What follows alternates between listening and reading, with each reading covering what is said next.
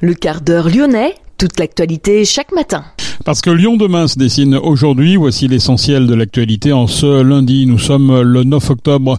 Encore des températures très élevées. On devrait atteindre 29 degrés aujourd'hui à Lyon. Israël et la bande de Gaza en guerre après le déclenchement samedi d'une offensive militaire surprise et spectaculaire du Hamas. Plusieurs réactions à Lyon et également des rassemblements prévus. La société coopérative Raikop euh, tenait son assemblée générale durant laquelle devait être évoqué son avenir. C'était samedi. La métropole de Lyon lance dès ce lundi les premiers travaux d'aménagement des espaces publics du quartier de la Guillotière. Au fin fond de Gerland, nous découvrirons ce bâtiment à l'architecture atypique et qui abrite les bains-douches. Une laverie sociale est ouverte désormais du lundi au vendredi. Lyon demain, le quart d'heure lyonnais, toute l'actualité chaque matin Gérald de Bouchon. Bonjour à toutes, bonjour à tous. Des températures toujours très au-dessus des valeurs de saison. 29 degrés attendus à Lyon cet après-midi. Les températures devraient se maintenir d'ailleurs entre 26 et 28 degrés le reste de la semaine. Octobre 2023 s'annonce comme un mois hors norme, confirmant si besoin était le dérèglement climatique. La qualité de l'air va se dégrader aussi ce lundi en raison de cette augmentation des températures. Israël et la bande de Gaza sont en guerre après le déclenchement samedi matin d'une offensive militaire surprise et spectaculaire du Hamas. Plus d'un millier de morts ont déjà été recensés. À Lyon, un appel à un rassemblement de soutien à la résistance palestinienne a été lancé par le groupe antifasciste Lyon et environ, le GAL. Ce groupement avait été visé par une procédure de dissolution l'an dernier, mais la procédure avait été invalidée par le Conseil d'État.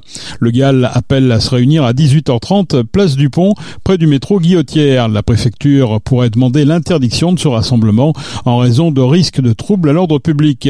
Le CRIF, Conseil représentatif des institutions juives de France, Auvergne-Rhône-Alpes et le consistoire régional appellent les défenseurs des valeurs républicaines à se rassembler demain mardi à 18h30 place Bellecour, un appel qui est également relayé par la LICRA, la Ligue contre le racisme et l'antisémitisme. Là aussi, une autorisation préfectorale sera nécessaire. De nombreux élus de la région lyonnaise ont exprimé leur soutien au peuple israélien Grégory Doucet condamne l'attaque terroriste perpétrée par le Hamas contre Israël et sa population. Mes pensées vont vers les victimes et leurs proches, a posté le maire de Lyon sur Twitter. David Kimmelfeld condamne aussi l'attaque du Hamas contre Israël. Toute la communauté internationale doit se mobiliser pour qu'Israéliens et Palestiniens puissent un jour vivre en paix et empêcher une nouvelle escalade de violence, a déclaré l'ancien président de la métropole. Le terrorisme doit être combattu et condamné partout où il frappe, a pour sa part Alexandre Vincendet, député LR de la 7e circonscription.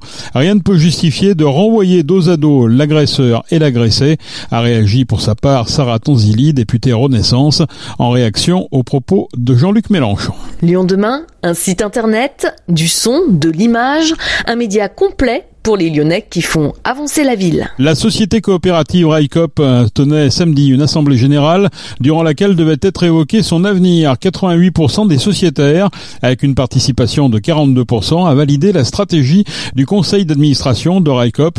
La direction doit résoudre les problèmes de trésorerie auxquels la société fait face pour atteindre son objectif.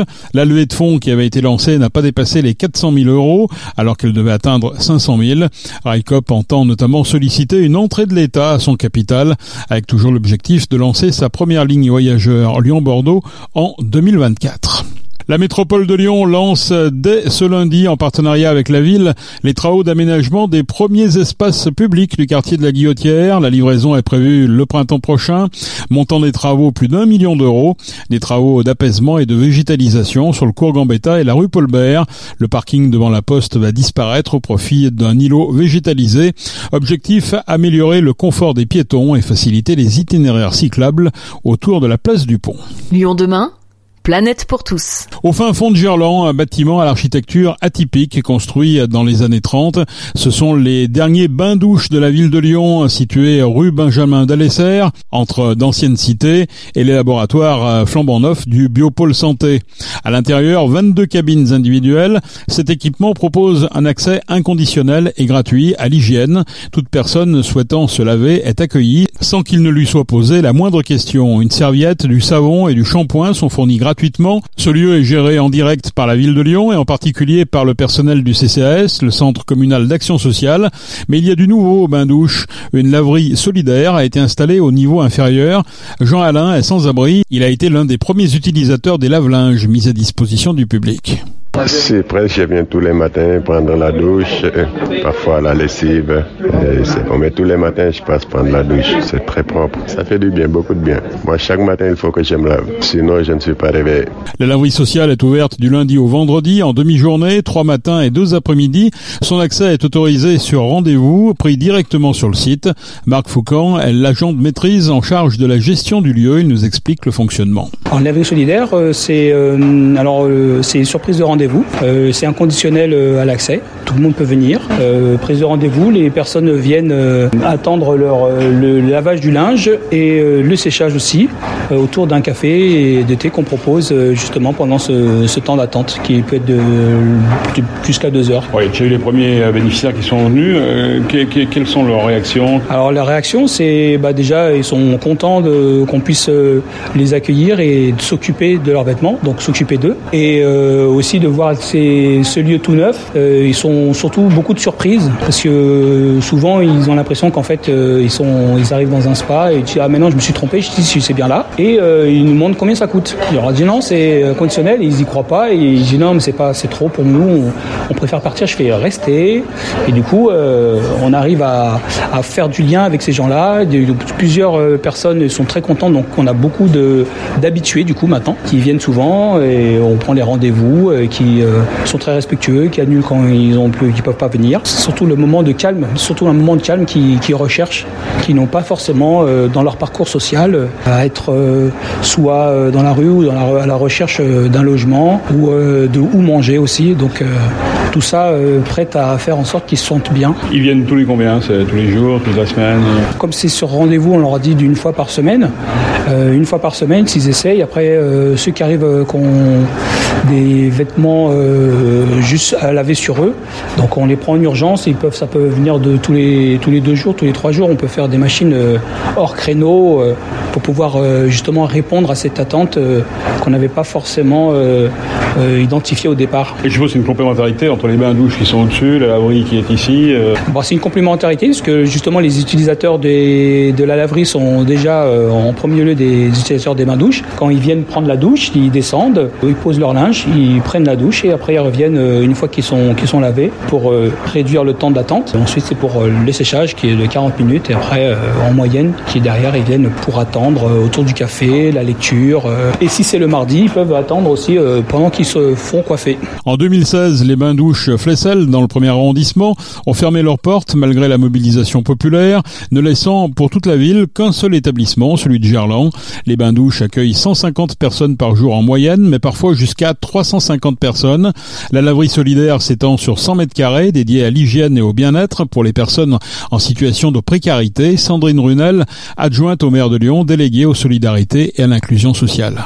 C'est vraiment un usage complémentaire à celui des bains-douches, donc euh, les bains-douches qui sont installés au premier étage et qui du coup euh, aujourd'hui ont un service complémentaire à offrir aux usagers, la laverie solidaire et comme vous avez pu le voir, au-delà de la laverie, donc des machines à laver et des sèches-linges, il y a aussi la possibilité dans ce lieu de pouvoir se poser, de prendre un café, de pouvoir discuter, échanger, de pouvoir bénéficier aussi euh, d'ateliers socio-esthétisme et d'un salon de coiffure que vous avez pu regarder et puis également d'une permanence d'accès au droit. Voilà, donc il y a un travail social qui est là aussi et qui peut essayer de déblayer des situations un peu complexes avec les personnes qui viennent euh, pour laver leur linge. Qui peut en bénéficier? Alors c'est inconditionnel, toute personne peut en bénéficier.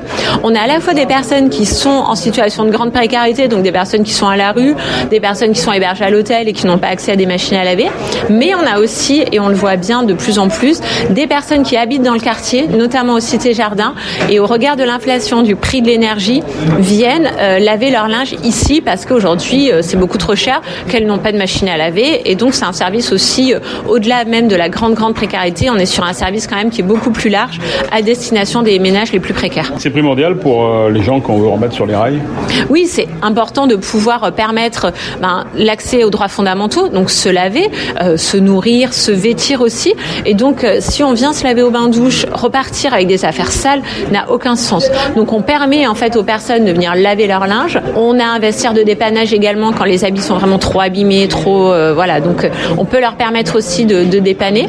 Donc oui, c'est vraiment de la dignité, c'est renforcer l'estime de soi en proposant ces services-là, la laverie, la coiffure et les bains douches pour se laver, se raser, laver ses enfants aussi, hein, parce qu'on parle beaucoup des personnes, mais il y a énormément d'enfants qui viennent et donc des gamins qui vont à l'école, c'est important qu'ils aient des affaires propres et donc ils peuvent venir les laver ici. Au-delà d'être une laverie, c'est aussi un lieu euh, de, lien solidaire, de, de, lien. De lien social, tout à fait. C'est aussi un lieu où on discute. C'était déjà le cas dans les bains douches où les personnes venaient se laver, mais finalement après la douche qui avait duré un quart d'heure, elles restaient, elles restaient sur un banc, elles restaient pour discuter avec les agents ou même discuter entre elles. Le lieu là-haut ne s'y prête pas. Alors l'été c'est plus facile parce qu'elles peuvent rester euh, devant les bains douches, mais là on a vraiment un lieu café où on peut offrir un café, c'est prévu. Il peut y avoir une petite collation. En tout cas, il y a un vrai lieu où elles peuvent discuter, échanger entre professionnels, entre pairs et échanger voilà sur des problématiques ou euh, sur la vie du quotidien. En tout cas, on est vraiment sur cette restauration aussi du lien social. Ces lieux existent dans l'histoire de, la ville. Ils ont eu tendance à disparaître. Est-ce qu'ils vont réapparaître? Alors euh, effectivement, euh, donc on est le dernier bain douche municipal de, de la ville. il y a d'autres lieux associatifs. Le deuxième bain douche de la ville à Flessel avait fermé en 2015 et nous avons la volonté et je porte cet engagement-là de créer un nouveau pôle hygiène, donc un nouveau bain douche avec lequel il pourra y avoir aussi d'autres services comme celui-ci, laverie, coiffure ou euh, vestiaire et bagagerie. C'est un service aussi assez important euh, pour les personnes qui sont à la rue. Donc oui, on a pris l'engagement et euh, je le tiendrai de pouvoir constituer un deuxième pôle hygiène pour les personnes qui sont en situation de précarité. Quels sont les lieux qui pourraient être pressentis?